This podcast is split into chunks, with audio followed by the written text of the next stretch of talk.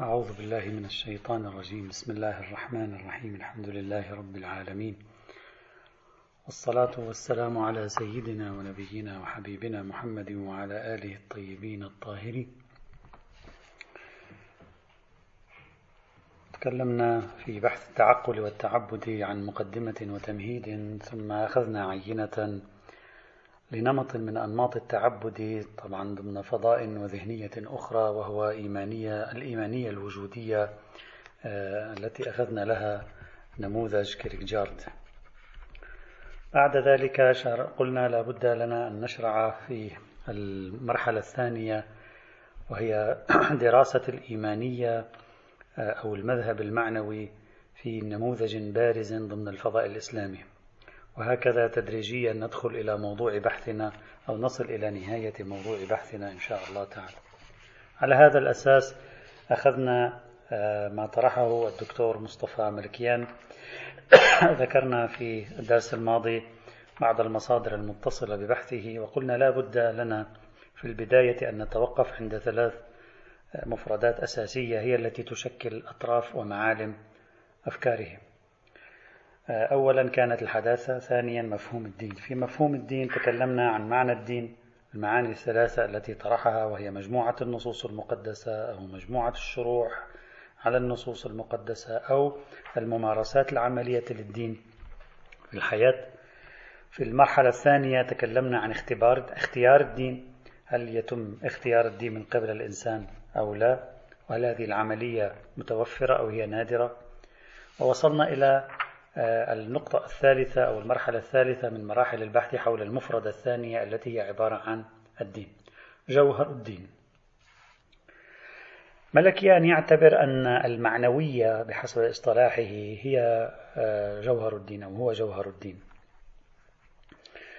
لكي نفهم هذه الفكرة بشكل واضح ونحن نفكك آه، الأصول التصورية لأطروحة ملكيان لكي نفهمها لا بد لنا أن نعرف أن هناك ثلاثة معان لكلمة جوهر الدين. والمعاني الثلاثة يطرحها ملكيان ثم يحدد ما هو قصده من وراء كلمة جوهر الدين هنا. المعنى الأول أن يكون المراد بجوهر الدين الذي الذي هو المعنوية برأيي بعدين رح يجي ما معنى المعنوية. أن يكون المراد بجوهر الدين هو لب التدين غاية التدين. بمعنى ما هي الغاية القصوى التي ينشدها الإنسان من وراء ممارسة فعل التدين والتي تمثل المطلوب بالذات بالنسبة إليه المطلوب الأول بالنسبة إليه. وإن كان هناك مطلوب آخر لكنه مطلوب بالعرض أو مطلوب بالغير حسب الاصطلاح الفلسفي. بمعنى عندما نتكلم عن جوهر الدين الذي هو جوهر التدين نقول هذا الإنسان المتدين ما هو الذي يرمي إليه؟ ما هو الذي يهدفه من وراء تدينه؟ ما هو الهدف الأعلى والأسمى له من وراء هذا التدين؟ هو لماذا يتدين أصلا؟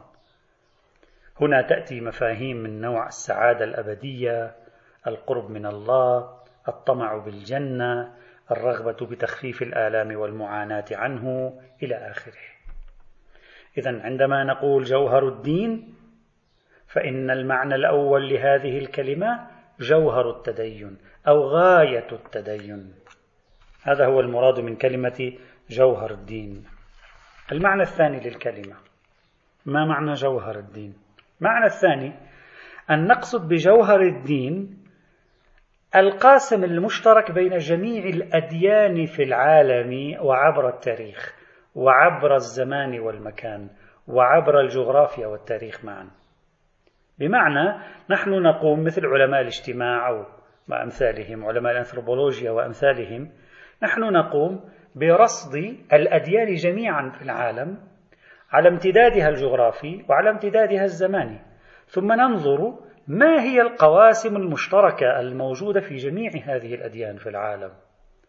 هذه القواسم المشتركة الموجودة في الإسلام، الموجودة في المسيحية، الموجودة في اليهودية، الموجودة في البوذية، الموجودة في الكذا، هذه القواسم المشتركة نقول هذه هي جوهر الدين. جوهر الدين هو الوجه المشترك بين الكتب والنصوص المقدسة يعني كل الكتب والنصوص المقدسة تشترك فيه. أو هو الوجه المشترك بين الآراء والعقائد الدينية على امتداد التاريخ والجغرافيا. فهذا نعبر عنه بجوهر الدين. إذا المعنى الثاني لجوهر الدين الوجوه أو الوجه المشترك بين الأديان. هذه مثل مثل فكرة المقدس مثلا. المقدس وجه مشترك بين الأديان. فنقول جوهر الدين المقدس مثلا وهكذا ربما غيره أيضا نكتشفه. هذا المعنى الثاني. إذا المعنى الأول لمفردة جوهر الدين غاية التدين. المعنى الثاني لمفردة جوهر الدين الوجوه المشتركة بين الأديان بين النصوص المقدسة عند جميع الأديان أو بين الآراء والمعتقدات المشتركة بين جميع الأديان. لأنكم تعرفون ليس كل الأديان عندها نصوص مقدسة بالمعنى الموجود مثلا في الأديان الإبراهيمية. المعنى الثالث المراد من جوهر الدين الجهات العامة الموجودة في دين خاص الآن لا ننظر إلى جميع الأديان نأخذ دين خاص الجهات العامة الموجودة ضمن دين خاص إذا جردناه من خصوصياته وأموره المحلية والزمكانية ما معنى هذا الكلام؟ يعني ما هي الرسالة الرئيسة التي جاء الدين من أجل إبلاغها؟ جاء الإسلام من أجل إبلاغها، جاءت المسيحية من أجل إبلاغها. ما معنى هذا الكلام؟ معناه أن كل دين من الأديان له جانب محلي زمكاني وله جانب متعال عن الزمان والمكان. مثلا الإسلام له جوانب محلية نتيجة ظهوره في الجزيرة العربية ما معنى ذلك؟ نتيجة ظهوره في الجزيرة العربية. هذا أمر يتبع الوضع الثقافي تؤثر فيه الأوضاع الثقافية في الجزيرة العربية في ذلك الزمان. الأوضاع السياسية الأوضاع الطبقية الأوضاع الاقتصادية هذه كلها مؤثرات فيه. إذا ثمة في هذا الإسلام عناصر متصلة بالظرف الزماني والمكاني. هذا يعبر عنه بالشأن المحلي. بينما توجد في داخل الإسلام كليات لا علاقة لها بظهوره في الجزيرة العربية لا علاقة لها بطبيعة الثقافة والعادات والأعراف وحتى بطبيعة بنية اللغة العربية. هذه نسميها جوهر الإسلام. تلك نقول ليست جوهر الإسلام. إذا ثلاث معان عندنا الآن لكلمة جوهر الدين. المعنى الأول غاية التدين. المعنى الثاني الوجه المشترك بين الأديان. المعنى الثالث الشيء الموجود في دين خاص غير متأثر بالزمان والمكان فوق الزمان له طابع العمومية ليس له طابع الزمانية والمكانية والمرحلية والمحلية. ما شئت فعبر.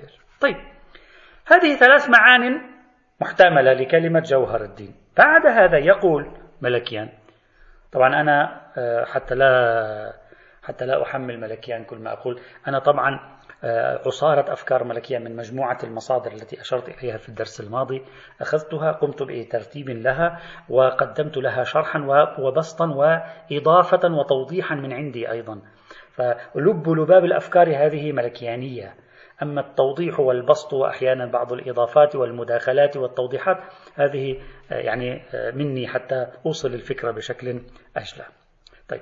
بعد هذه المعاني الثلاثة المحتملة لكلمة جوهر الدين يقول ملكيان مرادي من جوهر الدين ليس المعنى الثاني. شو يعني ليس المعنى الثاني؟ يعني ليس الوجوه المشتركة القواسم المشتركة بين الأديان. ليش ما, ما تقصد هكذا؟ يقول لأن كلمة جوهر الدين بمعنى القواسم المشتركة هذا خطأ. كلمة الجوهر هنا مفهوم أرسطي.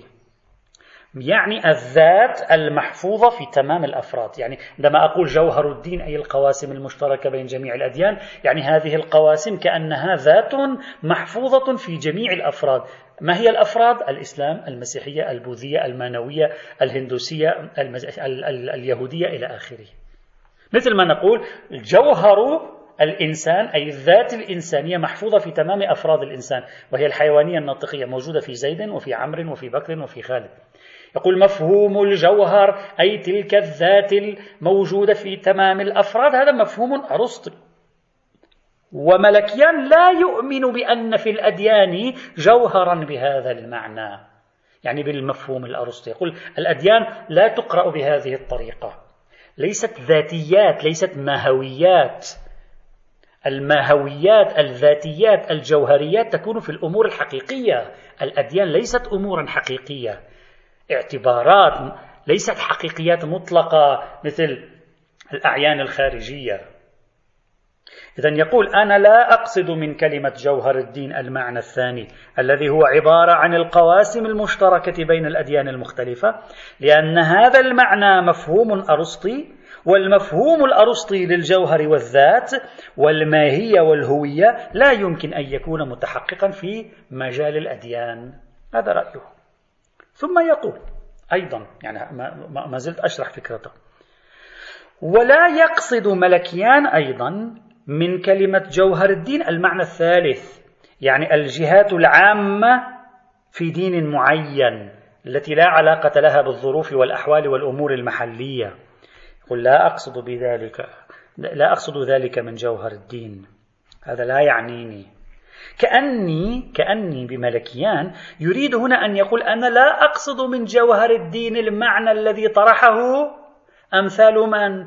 أمثال دكتور عبد الكريم سروش.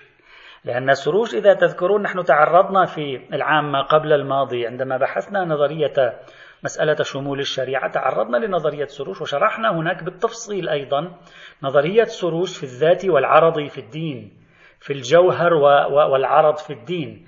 ملكيان كأن وهناك قلنا بأن السروش يعتبر جوهر الدين هو الأشياء التي لا علاقة لها بالقشور المتصلة بالأمور الزمانية والمكانية ومسألة اللغة والظروف والأحوال المرتبطة بالجزيرة العربية. فقد شخص يفهم من ملكيان عندما يقول جوهر الدين قد يفهم منه معنى مطابقا لما يقصده سروش من كلمة جوهر الدين أو ذاتي الدين. فأراد ملكيان يبدو لي أراد أن يطرد هذا الاحتمال عن مقصوده فقال لا أقصد بجوهر الدين المعنى الثالث. وهو تقريبا نفس المعنى الذي يقصده سروش من كلمات جوهر الدين ولب الدين وذاتي الدين بتعبيره. طيب إذا المعنى الثاني وهو الوجوه المشتركة بين الأديان لا يقصدها. المعنى الثالث وهو ذاتي الدين السروشي لا يقصده أيضا ملكيا.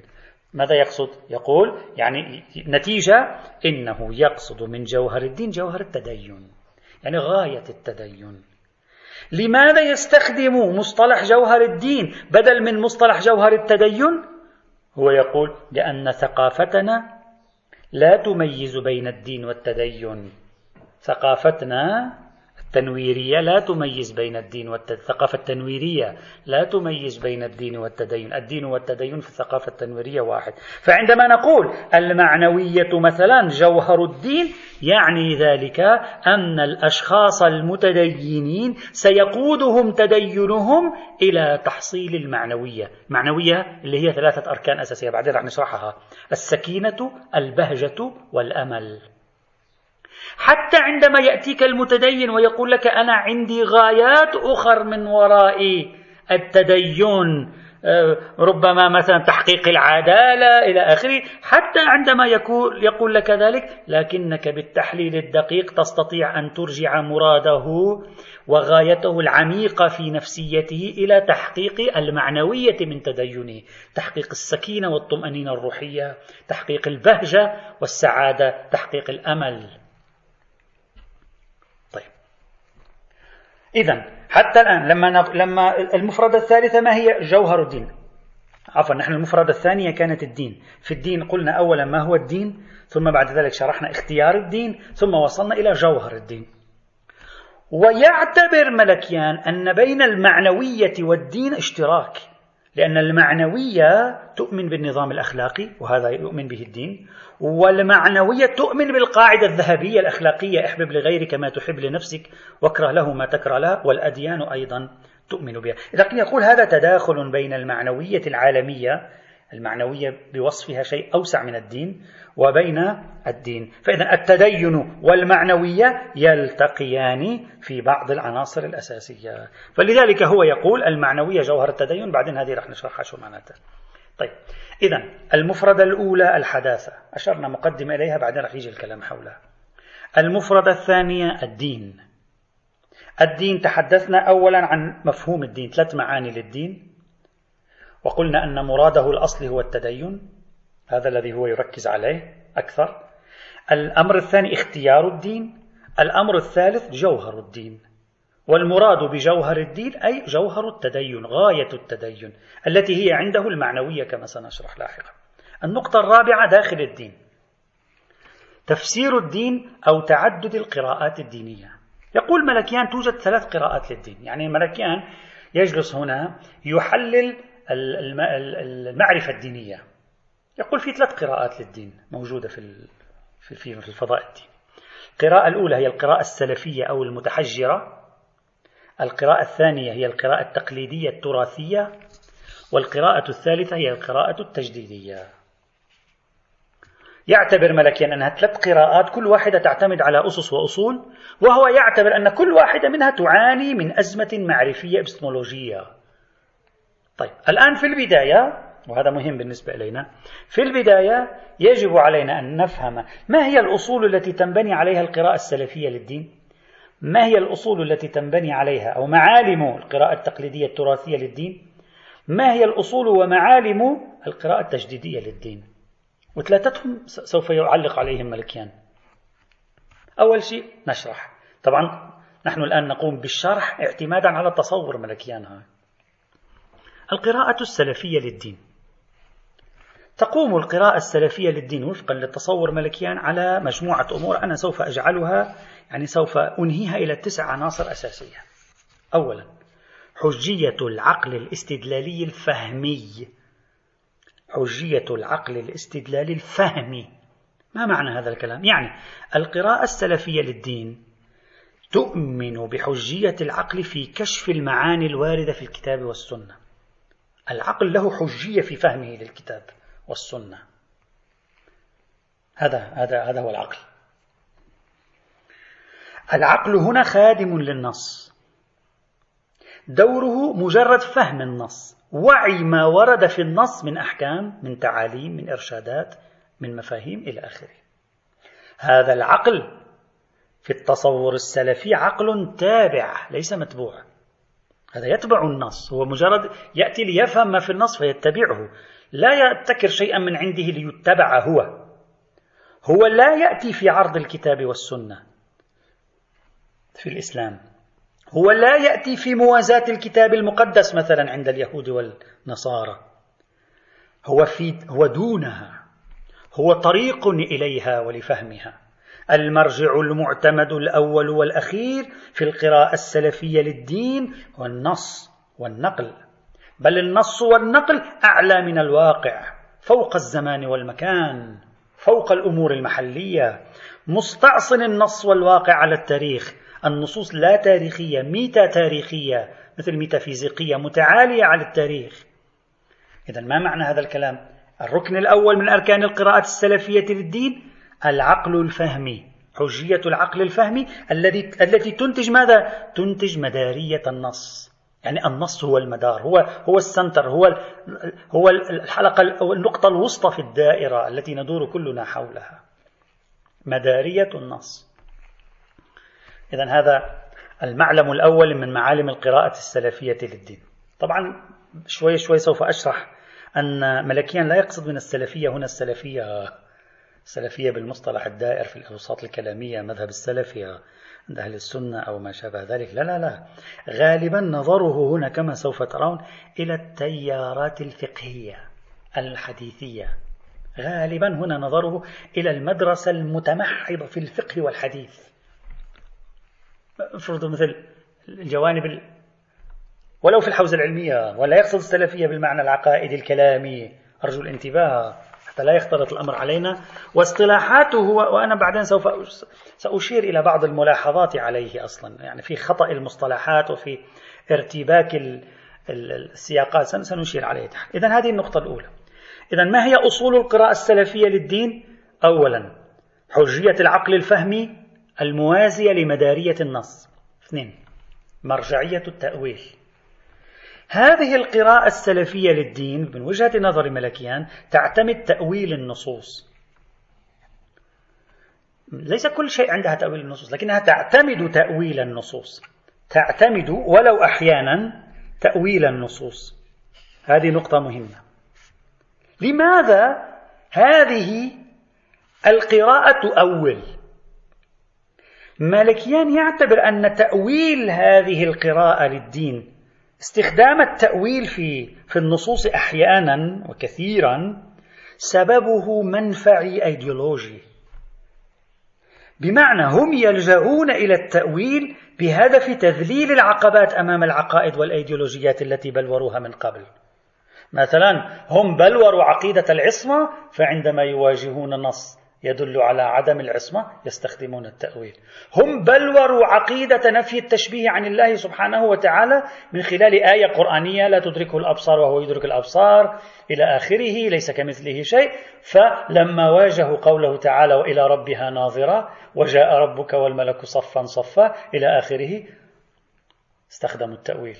حتى ماذا؟ حتى يذللوا العقبات. التأويل هو عبارة عن عملية تذليل عقبات أمام العقيدة أو الأيديولوجيا التي سبق أن قررناها من نصوص أخر أو من أدلة أخر. هذه مهمة. هم في الحقيقة يريدون فك العقد أمام ما كونوه مسبقا من النص عقائد وغيره.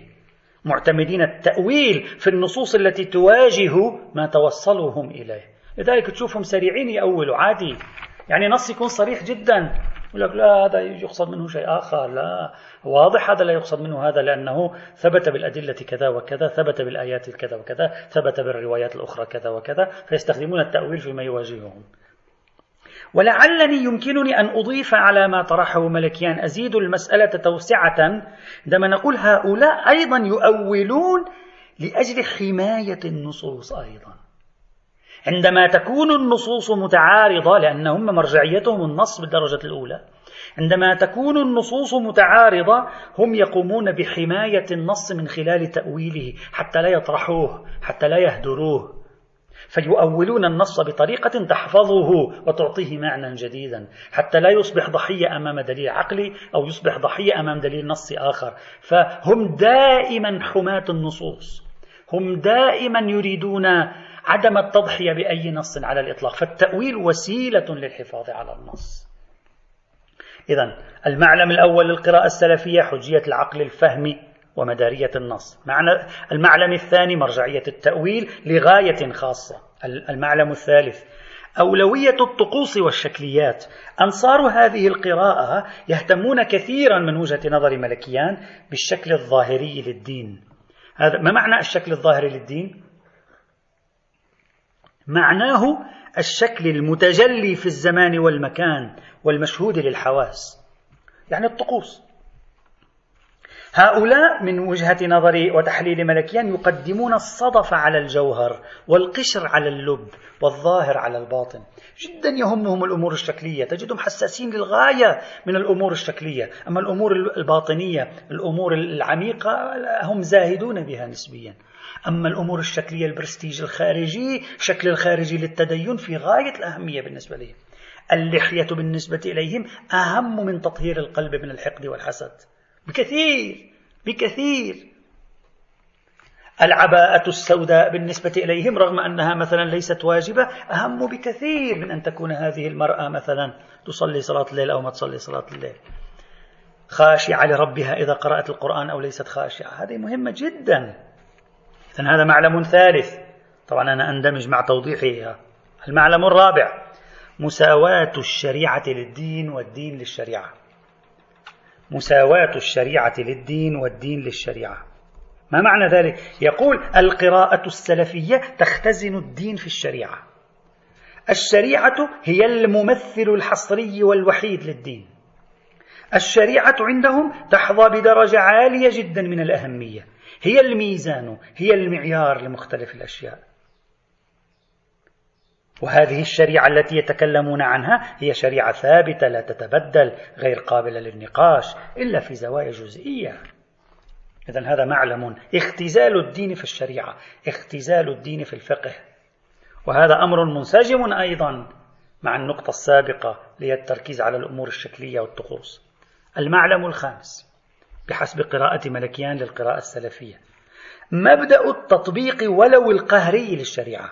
يعني هؤلاء يعتقدون أن الشريعة لا بد أن تطبق هي أصل أصيل. وإذا كانت أصل أصيل فلا بد أن يتم إجراء في المجتمع بأي شكل من الأشكال. حتى لو لزم من إجراء هذه الشريعة في المجتمع فرض وممارسة القهر والقوة على الناس. تطبيق الشريعة عند هذه القراءة أولى بكثير من حرية الناس وآرائهم ومواقفهم. بل عند هؤلاء يجب تطويع الإرادة الإنسانية لقوانين الشرع المقدس. البشر يجب أن يطوعوا للشرع لا أن يصبح الشرع تحت سلطانهم وإرادتهم واختيارهم. إذن هذا مبدأ خامس. المعلم السادس مبدأ التعارض بين المجتمع الشرعي والعلماني. يقول يعتبر ملكيا أن هذه الذهنية في قراءة الدين وقراءة الإسلام هذه الذهنية لا يمكنها أن تقبل إطلاقا بالعلمانية وما ينجم عن العلمانية. لا يمكنها أن تتقبل العلمانية. لا ترى مبررا للتعامل مع العلمانية أو الإقرار بوجود العلمانية. لا شرعية للعلمانية لا في أصولها لا في بناءاتها لا في مخرجاتها. الحاكم الأول بيننا وبين العلمانية هو مبدأ القطيعة مبدأ العداوة مبدأ البغضاء. ما يمكن نسوي مهادنات ما ممكن نسوي تواشج وتداخل مع العلمانية لماذا؟ لأن العلمانية إنهاء للشرع. هذه كلها مبادئ مترابطة مع بعضها. المبدأ السابع. يعني مقصود في ثقافة هذه القراءة ما في مجال نتعامل مع العلمانية نتكيف معها نتصالح معها نتعايش معها في مجتمع واحد. ما نقدر. يا إما نحن يا إما هم. المبدأ السابع. رفض التعددية الدينية. أنصار القراءة السلفية وفق تحليل ملكيان يعتقدون بأن ما معتقداتهم كاملة تامة نهائية في الدنيا والآخرة. أي معتقد آخر واضح البطلان بحجم وضوح صواب معتقدهم. وبالتالي بنية تفكيرهم المنطقي والمعرفي بنية التفكير لا يمكنها أن تقبل بوجود خيارات متعددة في فهم الدين. ما يمكنهم لك الله ما عندنا قراءات متعددة للدين فهوم متعددة للدين. شو يعني فهوم متعددة الصورة واضحة عندهم لأن معتقدهم الذي يعتقدون به يرونه قطعيا يقينيا جليا واضحا. هذه طريقة تفكيرهم أصلا. بنية تفكيرهم المنطقية والمعرفية كما قلت ما يمكن أن تقبل ب والله عندنا ثلاث أربع قراءات وواحدة أرجح من الثانية. يعني أرجح من الثانية؟ واحدة متعينة والثانية باطلة. هؤلاء لا يعرفون إلا لونين الأبيض والأسود مناطق وسطى. مساحات متداخلة ما موجود. أي قراءة أو تأويل آخر للدين غير قراءتهم وتأويلهم للدين مرفوض تماما. التعددية بنظرهم ليست إلا تراجع عن اليقين. شك. تعددية بنظرهم ليس إلا تخل عن الدين أصلا. وهذه ثقافة مناقضة للثقافة التي جاءت بها جاء بها الدين. وينتج عن رفضهم التعددية الدينية مع قولهم بأن الدين مختزل في الشريعة ينتج عند ملكيان رفضهم للتعددية السياسية. لأن هذا أنت عندما تقول لا معنى للتعددية الدينية ثم الدين عندك بنسبة 90% هو شرع إذا لا معنى للتعددية في دائرة تطبيق الشريعة. السياسة عندهم ليست إلا تطبيقا للشريعة والدولة الدينية بالنسبة إليهم هي المدينة الفاضلة. هي؟ هي الدولة الشرعية يعني دولة الشريعة. إذا أي معنى للتعددية السياسية؟ عن أي تعددية سياسية تكلمني؟ هذا المبدأ السابع. المبدأ الثامن. إلقاء مسؤولية الفشل والتخلف على الآخرين. يقول يعتبر ملكيان أن هذه القراءة للدين منطقها أنها ترمي المشاكل على أكتاف الآخرين. تقول مثلا السبب في تخلف الأمة مثلا هو الغرب أو العلمانية أو المدارس العصرية أو ترك الشريعة. أو ما شابه ذلك. دائما السبب عند الآخرين. الأسباب التي يطرحونها لتخلف المجتمع المسلم مثلا أو فشل المجتمع المسلم دائما هذه الأسباب يجمعها قاسم مشترك. ما هو؟ أنهم هم لا يتحملون أي مسؤولية في نكبة المسلمين وتراجعهم وأن المسؤولية دائما على الآخرين. يقول هذه طبيعتهم. أنت لو تحلل تحللهم هكذا طريقة تفكيرهم. ولا مرة قالوا نحن السبب. أنت شايف لك واحد يؤمن بالقراءة السلفية للدين بهذا المعنى القراءة السلفية. يقول لك نحن نتحمل مسؤولية ما. شايف لك واحد مثلا أنا خلوني أعطي مثال وأنا الآن لا أتبنى الآن أشرح أندمج في الشرح. شايف لك واحد يقول حوزة هي هي السبب المسؤول؟ ما ما هذا الذي يقول لك حوزة هي السبب؟ لا يؤمن بالقراءة السلفية. هذا إما يؤمن بالقراءة التراثية اللي هي الثانية أو يؤمن بالقراءة التجديدية. عادة هكذا إلا حالات نادرة. فدائما المشاكل من الآخرين وليست مني. هو يقول هذه من معالمهم من خصائصهم. المبدأ أو المعلم التاسع والأخير وفق الترتيب الذي وضعته هو رفع شعار التغيير دون الاعتماد على برامج متكاملة. دائما هم يقولون يجب أن نطبق الشريعة ويجب أن يتغير المجتمع المسلم وهذا المجتمع المسلم ضل عن الصراط ويجب أن يعود إلى إلى دين الله تبارك وتعالى. طيب عندك برنامج؟ لا. عندك خطة عمل؟ لا ما عندي أي خطة عمل ما في شيء أصلا. ذهنيتهم هي ذهنية الكليات. يعني إذا أردت أنا أن أستخدم تعبير منسجم مع علم النفس هو ذهنية الأب الآمر. الأب لما يؤمر افعلوا سووا كذا. طيب أعطينا خطة. ما في خطط. أنت يجب عليك يجب عليك. تعرفون الأشخاص عندهم الحالات النفسية للأشخاص مختلفة؟ في بعض الأشخاص ثقافتهم ثقافة الأب الآمر.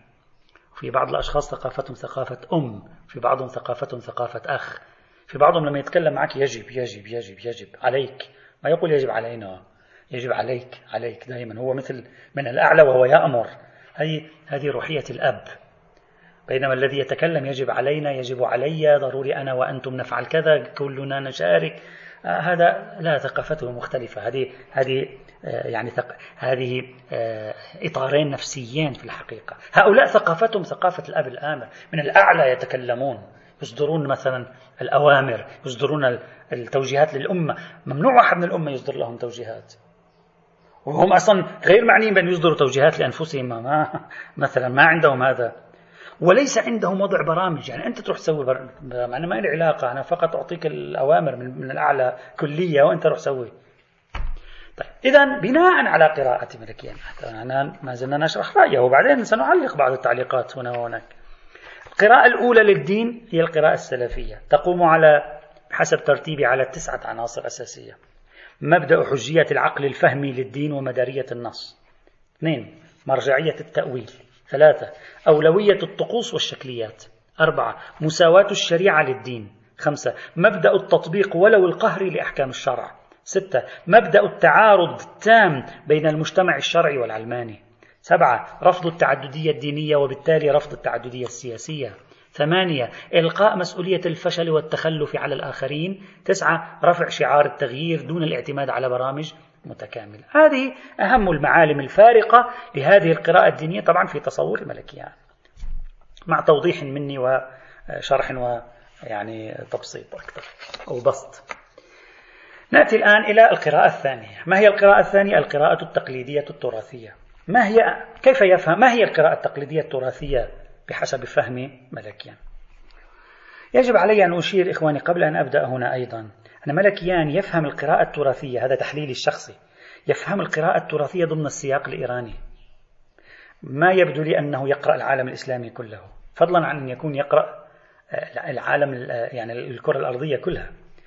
الثقافة الصوفية الثقافة العرفانية الثقافة الشهودية الثقافة الباطنية بمدارسها بتوجهاتها كلنا يعرف أن لها حضور عميق جدا في الهوية الإيرانية خاصة خلال القرون الماضية الأخيرة. فعندما يتكلم ملكيان عن قراءة تراثية يعني التراث تراث ما جاء من الماضين. التراث الإيراني حامل لهذه الثقافة وهو وهذه الثقافة معلم أساسي من معالم الشخصية الإيرانية. ومعلم أساسي من معالم الثقافة الإيرانية. لكن ليس كل المجتمعات العربية المسلمة هكذا. بعض المجتمعات العربية ليست كذلك. المجتمعات المسلمة تختلف وتتخلف في في هذا. هو اعتبرها تقليدية تراثية. يعني جاء يعني كأنما هي هي هي الممثل للتراث الهوية العامة. الهوية العامة. لكن هذا ليس في كل المجتمعات المسلمة. هذا في بعض المجتمعات. وأظنه مركز نظره أكثر على المشهد أنا سابقا في بحث شمول الشريعة إذا تذكرون عندما علقنا على آه، محمد مجتهد شبستري. هناك أنا تكلمت قلت بأن بعض الباحثين المسلمين ومنهم بعض الباحثين الإيرانيين كذلك منهم بعض الباحثين غير الإيرانيين عندما يتكلم بالكلية العامة يتكلم في دائرة فضائه هو فضائه القومي أو فضائه المجتمعي.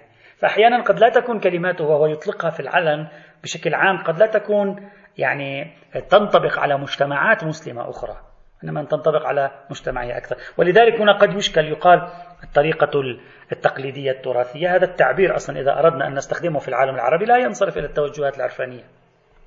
أنت الآن روح إلى كل النخب العربية قل لهم القراءة التقليدية التراثية للدين ماذا يفهمون منها؟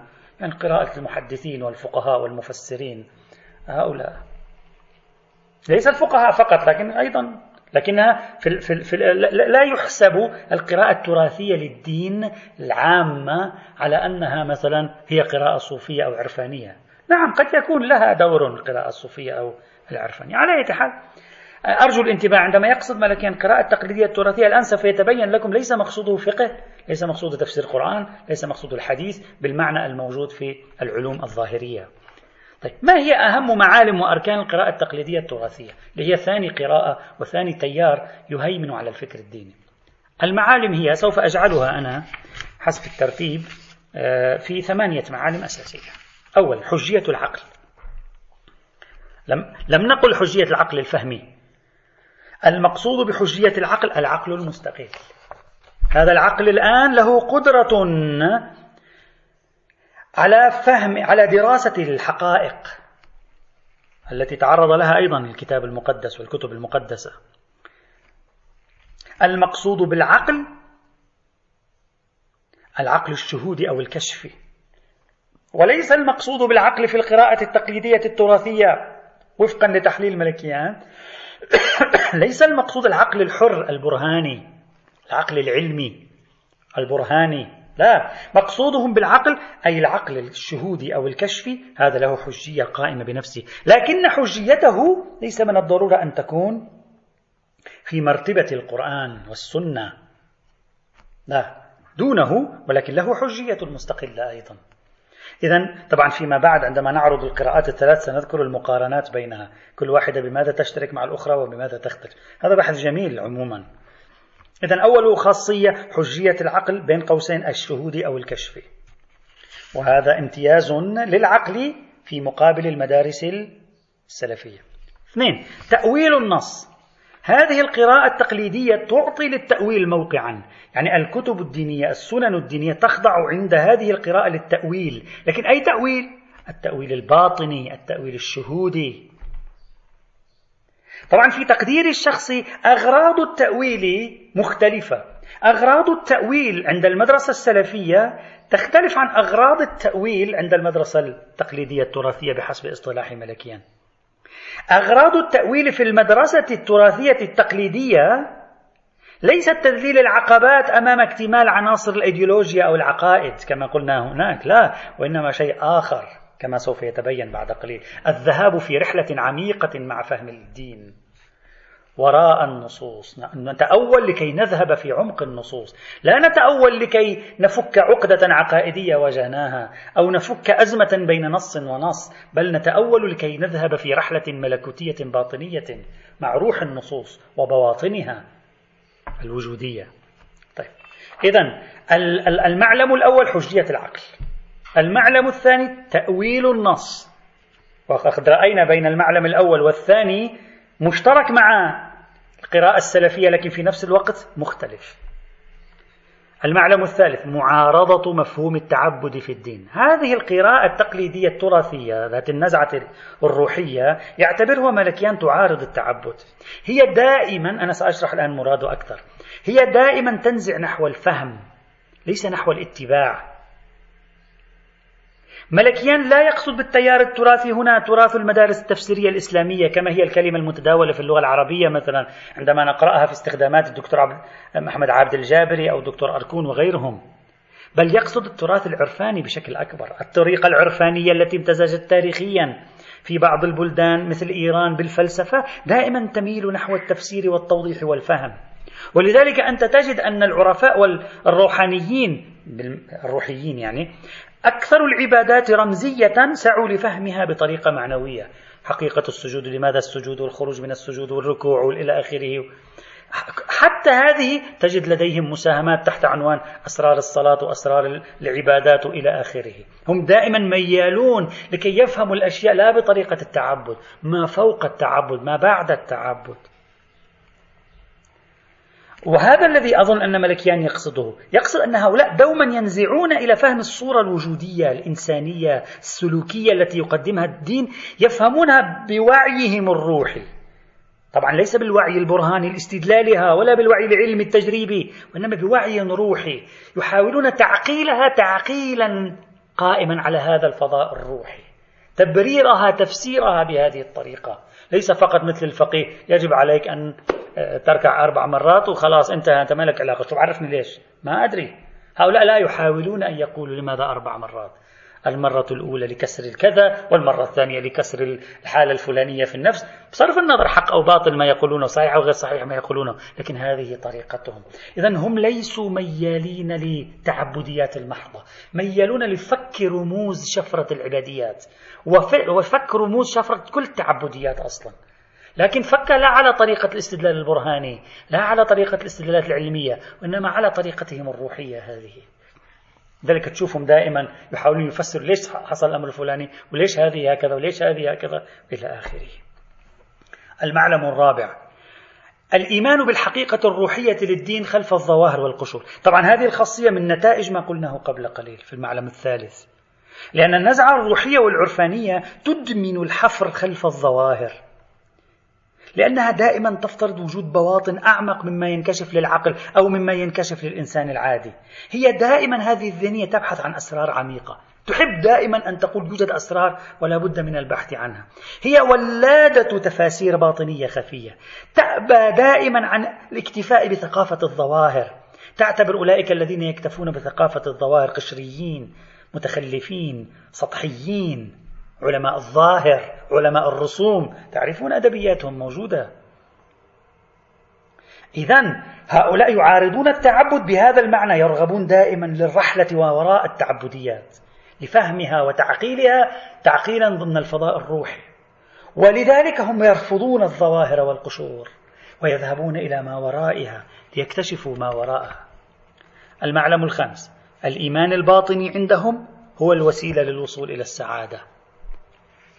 أنصار هذه القراءة يفسرون التدين بأنه نوع من السلوك الباطني هم يعتبرون أن الالتزام بالشرع وبالفقه شرط شرط لازم لكنه ليس شرطا كافيا حتى تحصل على السعادة.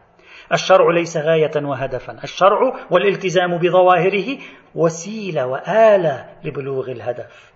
لذلك أنت تستطيع أن تفهم الآن لماذا هم دائما يشنعون على كل من يعتقد أن الشريعة هي غاية الدين. يقولون الشريعة ليست غاية الشريعة هذه للعوام.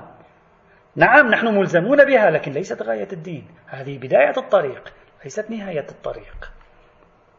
الخاصية السادسة الأخلاق هي ركيزة المجتمع المثالي في القراءة التقليدية التراثية وليس الفقه والشرع. هذه المدرسة هذه القراءة تهتم كثيرا بالأخلاق تؤكد كثيرا على القاعدة الذهبية الأخلاقية كما يقول ملكيان. احبب لغيرك ما تحب لنفسك واكره له ما تكره لها. لا ترضى لغيرك ما لا ترضاه لنفسك. كن متسامحا مع غيرك. كن متشددا مع ذاتك. هذه قيم أخلاقية دائما يركزون عليها. ونحن نستطيع أن نعرف كيف أن البنية الأساسية عندهم الأخلاق خاصة الأخلاق الروحية من خلال أعمالهم.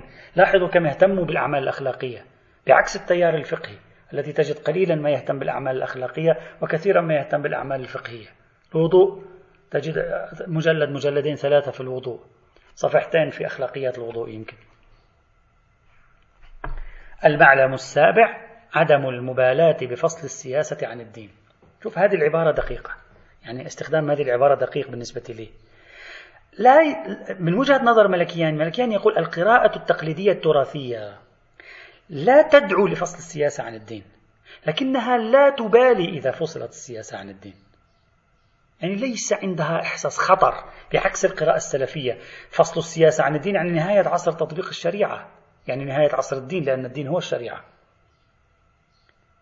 السبب أن هؤلاء لا يبالون كثيرا بموضوع فصل السياسة عن الدين رغم أنهم لا يؤمنون بفصل السياسة عن الدين أنهم يركزون كثيرا برأي ملكيان على التجربة الروحية. والتجربة الروحية تجربة فردية عندهم. وبالتالي يمكن للإنسان أن يجرب أن يخوض التجربة الروحية الفردية حتى بمعزل عن المجتمع السياسي المحيط به سواء كان مجتمع ديني غير ديني. النزعة دعوني أقول النزعة الإيمانية الفردية الموجودة داخل هذا النمط من القراءة الدينية تسمح لهم أن لا يكونوا متشددين في قضية المطالبة بتطبيق الدين في الحياة السياسية والاجتماعية والسلطوية. ولذلك هؤلاء يمكنهم أن يتكيفوا مع أنظمة عيش اجتماعي وسياسي مختلفة.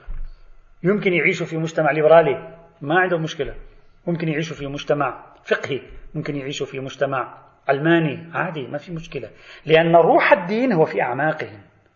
طبعا ينعكس على سلوكياتهم الأخلاقية. ما يمنعون.